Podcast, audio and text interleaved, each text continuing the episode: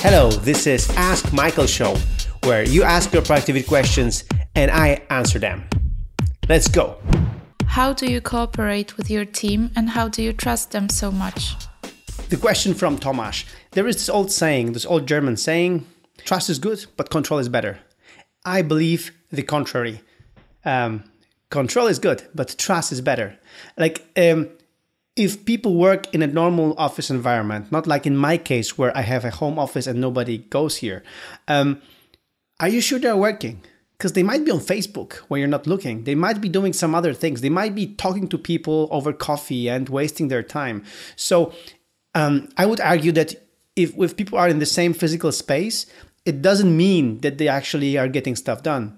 That's why I think remote work, uh, no office work, is so good because uh, people deliver results. And you can really tell i mean of course it takes a little bit more time but you can really tell over some period of time that somebody is not delivering results they are not working uh, hard that they are slacking off.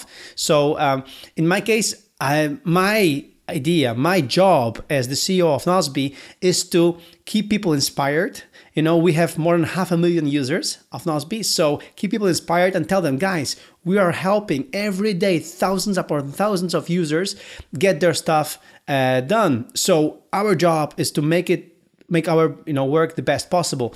Uh, so keep people inspired keep people motivated, uh, keep helping them. I am, as the CEO, I'm the servant of my team, not the boss. So my idea is to facilitate the work, to help them, and to empower them to do get uh, to get you know great work done. So there's more to say, but really, um, thanks to the fact that we're communicating through tasks, I can see the results. I can see what people are doing. So for me, it's clear if somebody's working or not. It's really hard to slack off and pretend you're working in a non-office, no office environment.